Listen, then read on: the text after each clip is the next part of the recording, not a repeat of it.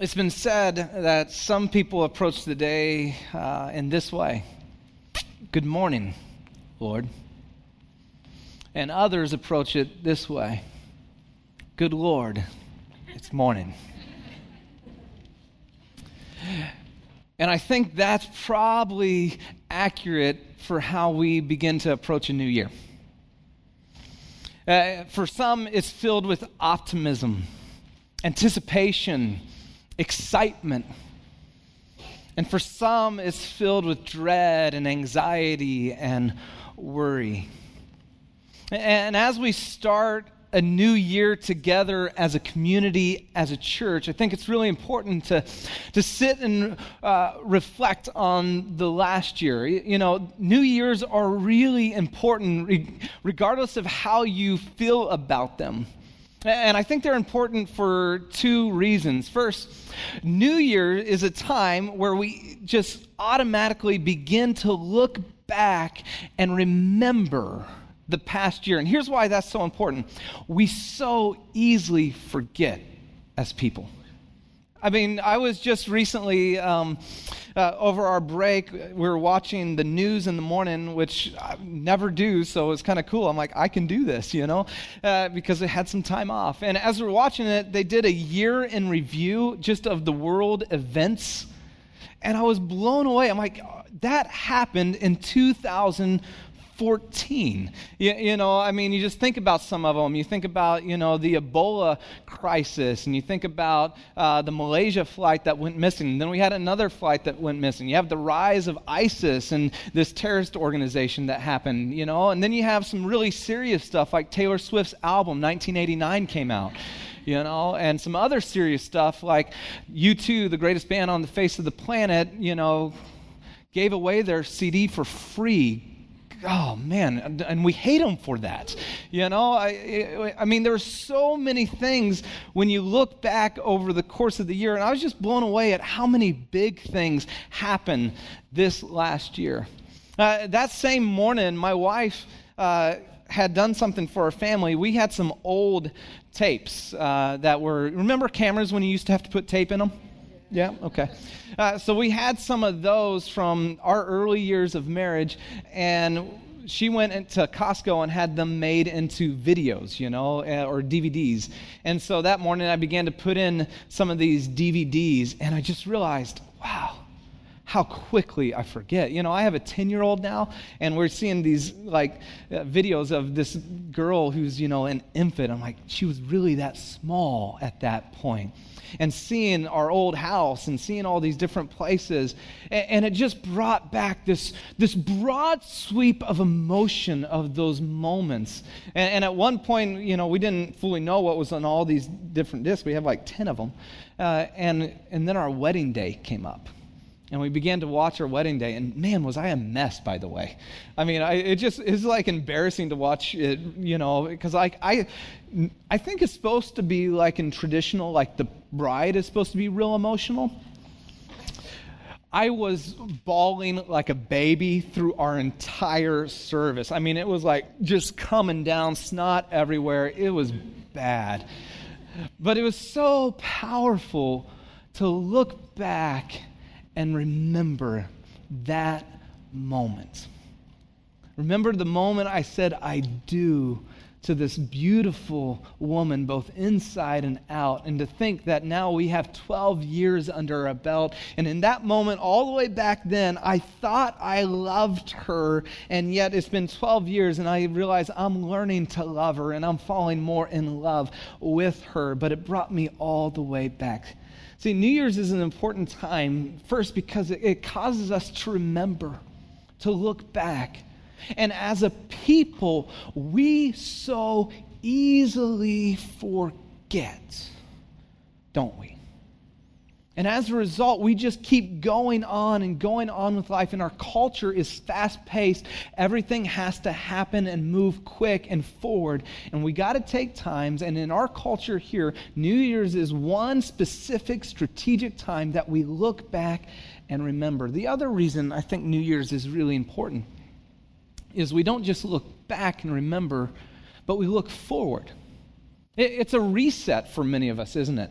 It's a reset because we so easily, get adrift in life. We get off course in life. And it becomes this reset for us where we begin to look forward in a new year and realizing, you know what, I can reset this old year, and my last year doesn't have to be the same way this year, and what's going to change and what's going to be different.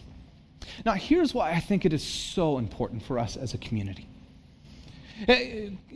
Because you and I, we never drift into a better version of ourselves. You never accidentally end up in a better place. This is why I think this time is so important culturally for us. Whether you make New Year's resolutions or not, at some point, you have to realize you won't just automatically drift and become a better person, become the person you long to be, become the person God made you to be. It just doesn't happen that way. It happens with intentionality.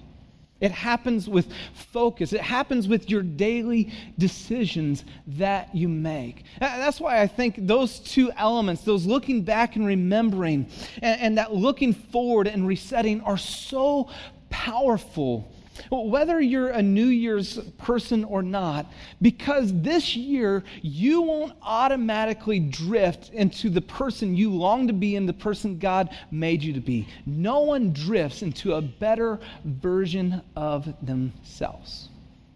In the church, for us, we have one of those moments that we do on a fairly regular basis that causes us to remember and look back, and yet also reset and look forward. And we call it communion. Jesus instituted it on the night he was betrayed, and he said this.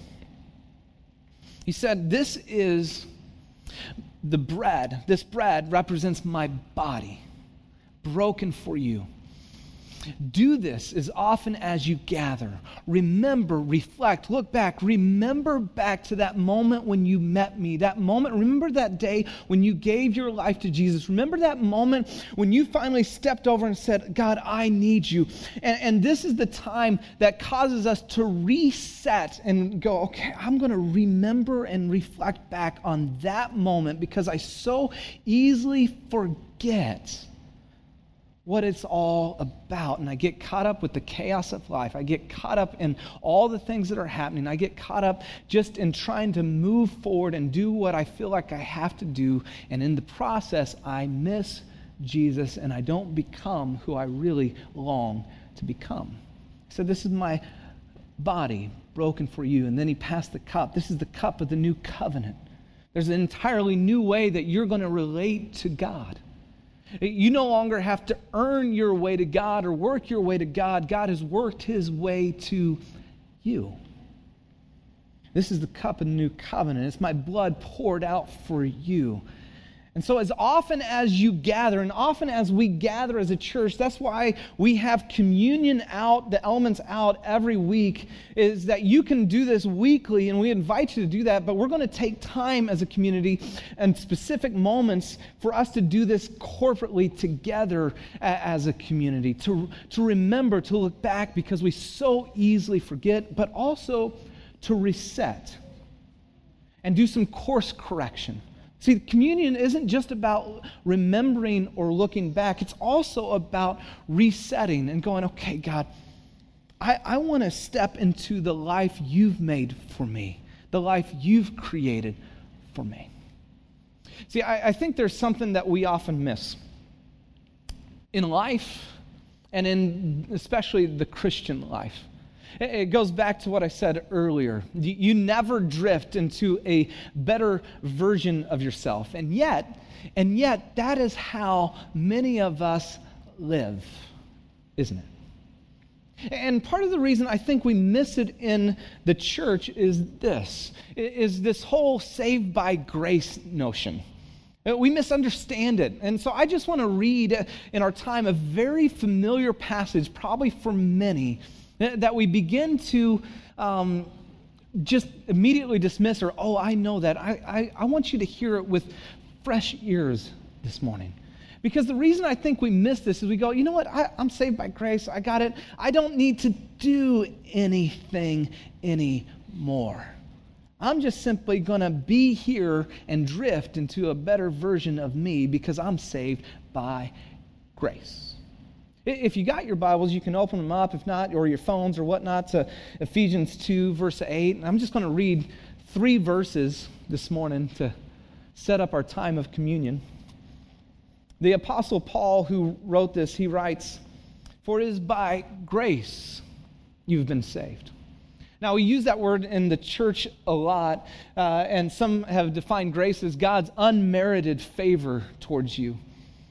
We differentiate between grace and mercy. Mercy is not getting what you deserve. It's God withholding rightfully what you deserve, punishment and wrath, the full justice and righteousness of God, that you are being withheld that. And grace is getting what you don't deserve, and that is getting the full love and forgiveness and acceptance of the God Most High because of what Jesus did on the cross. And he says, "For it is by grace," getting what you do not deserve, the unmerited favor of God on your life. It says, "For by grace," that God, what God did for you, what you could never do on your own. For by grace you have been saved. And then he goes on to say this, "And this, not from yourself, it is a gift of God." It's all God's doing. Faith is simply when you choose to trust and receive what God has done. That's all faith is putting your hope and your trust and your life in His hands and saying, "I'm no longer going to work my way to you. I put my faith, my hope, my trust. It is my confidence that you are who you said you are, and you will do what you said you'll do, so I'll begin to step in that." When you say, "God, you're God, I desperately need you. Come into my life," He says, "Okay, boom, faith." And grace is active at that moment. Now, not by works so that no one can boast. Now here's where we miss it, okay? And here's where we begin to slide, especially for those of us who are followers of Jesus. It's not by works, Ingram.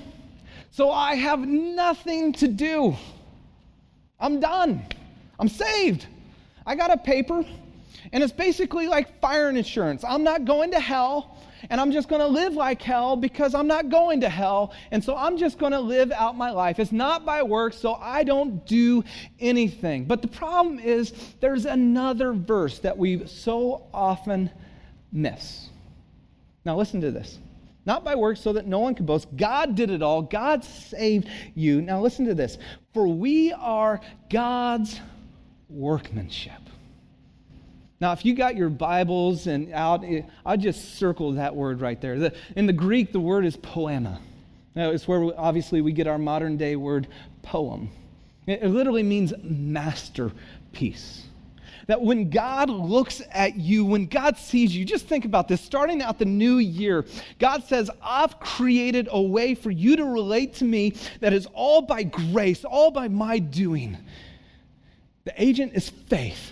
And my perspective on you is you are my masterpiece. And if we're honest, some of us are stepping into the new year discouraged, disheartened, and feeling like we're nobody's masterpiece. In fact, we feel more like trash. And God's saying, "You're not trash. You are my treasure. You are my workmanship. You have a purpose on this planet. I have made you and created you. I have saved you, not from something, but for something. I've given you a purpose and a mission and a calling that is so great on your life. For you are God's workmanship, created in Christ Jesus." Now listen to this, To do good works.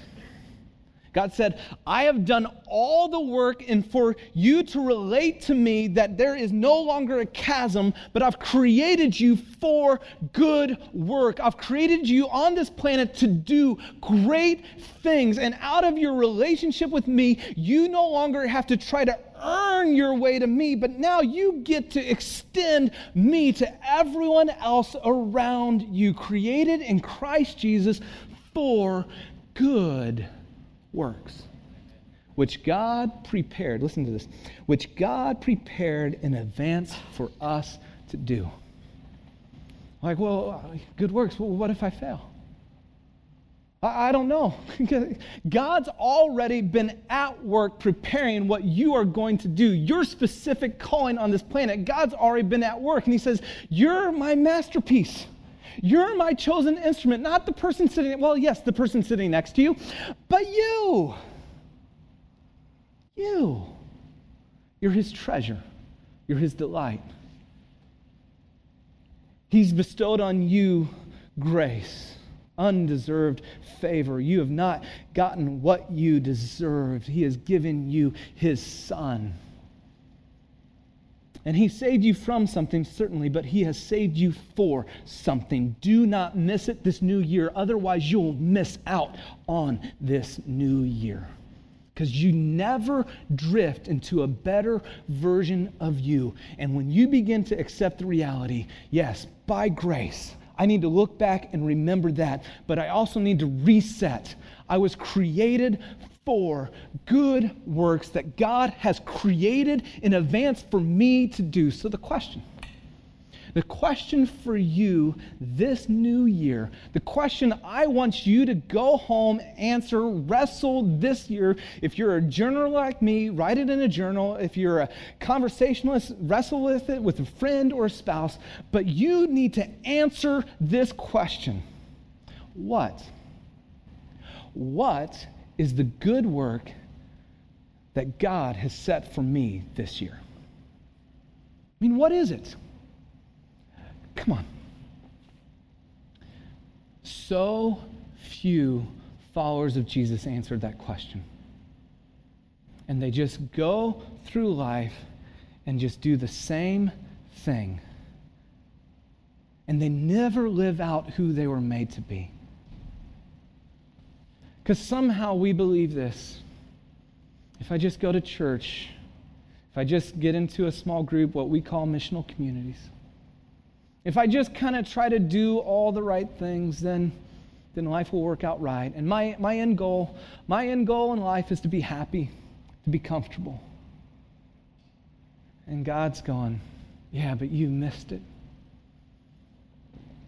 You're somehow trying to drift into a better version of you. And I've created this, but it starts with you saying, okay, God, what is the good work that you've set before for me this year? And you pray and you wrestle, and it may not come in a day, it may not even come in a week. You may have to wrestle with that question for a while. It may be a question where you wake up daily and go, God, I want to step into the good work that you created for me this year. Would you show me today what it is? God, I want to step into the good work you created for me. Would you show me today what it is? And you begin to pray prayers like that, I tell you, you will be changed and the world around you will change. And you'll begin to step into your purpose like never before. And you may not experience happiness, you'll experience joy. And it's way deeper and way richer. Happiness is always a byproduct, by the way. That's why I like New Year's. New Year's is a time to remember, to look back, evaluate, because we so easily forget. There's some things that God wants to remind you of in this time as we take communion. And the band's going to come back up, and I'd encourage you, sit and reflect and look back and remember. Remember back to the time when you stepped into a relationship with Jesus. Remember back to the time when you began to feel the stirrings and when God used you, when you felt like, man, I was stepping into the good work that was created for me by God. And then it's also a time, remember, to reset. And I invite you simply to go, okay, God, January 4th, 2015, I want to reset. because it's so easy for me to drift, and I know it, and we're all drifters. And I'm tired of drifting. This morning, I'm going to reset. God, would you show me the good work? What is it that you're asking me? And you just can get real honest. I may not have the answer this year. What are you asking me to do this day? What are you asking me to do this week? What does it look like for you to step into that? And by the way, if we all do this as a community, that's how a movement begins. And that's how God begins to transform homes. That's how God begins to transform neighborhoods. That's how God begins to transform college, universities, and workplaces. When you begin to step into the reality, you are saved by grace for the good work God has created for you to do.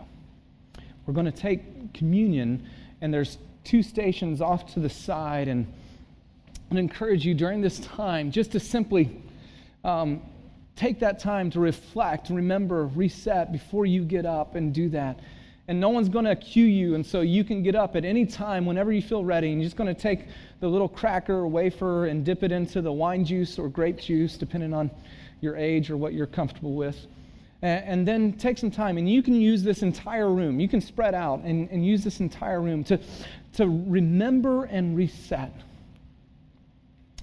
Jesus, thank you for this time. Thank you for your grace. Thank you for a new year. God, I ask that you would use this time for us as a community, where we would reset the course of our life with you. And as a result, you would start a movement in us and then a movement through us. In Jesus' name.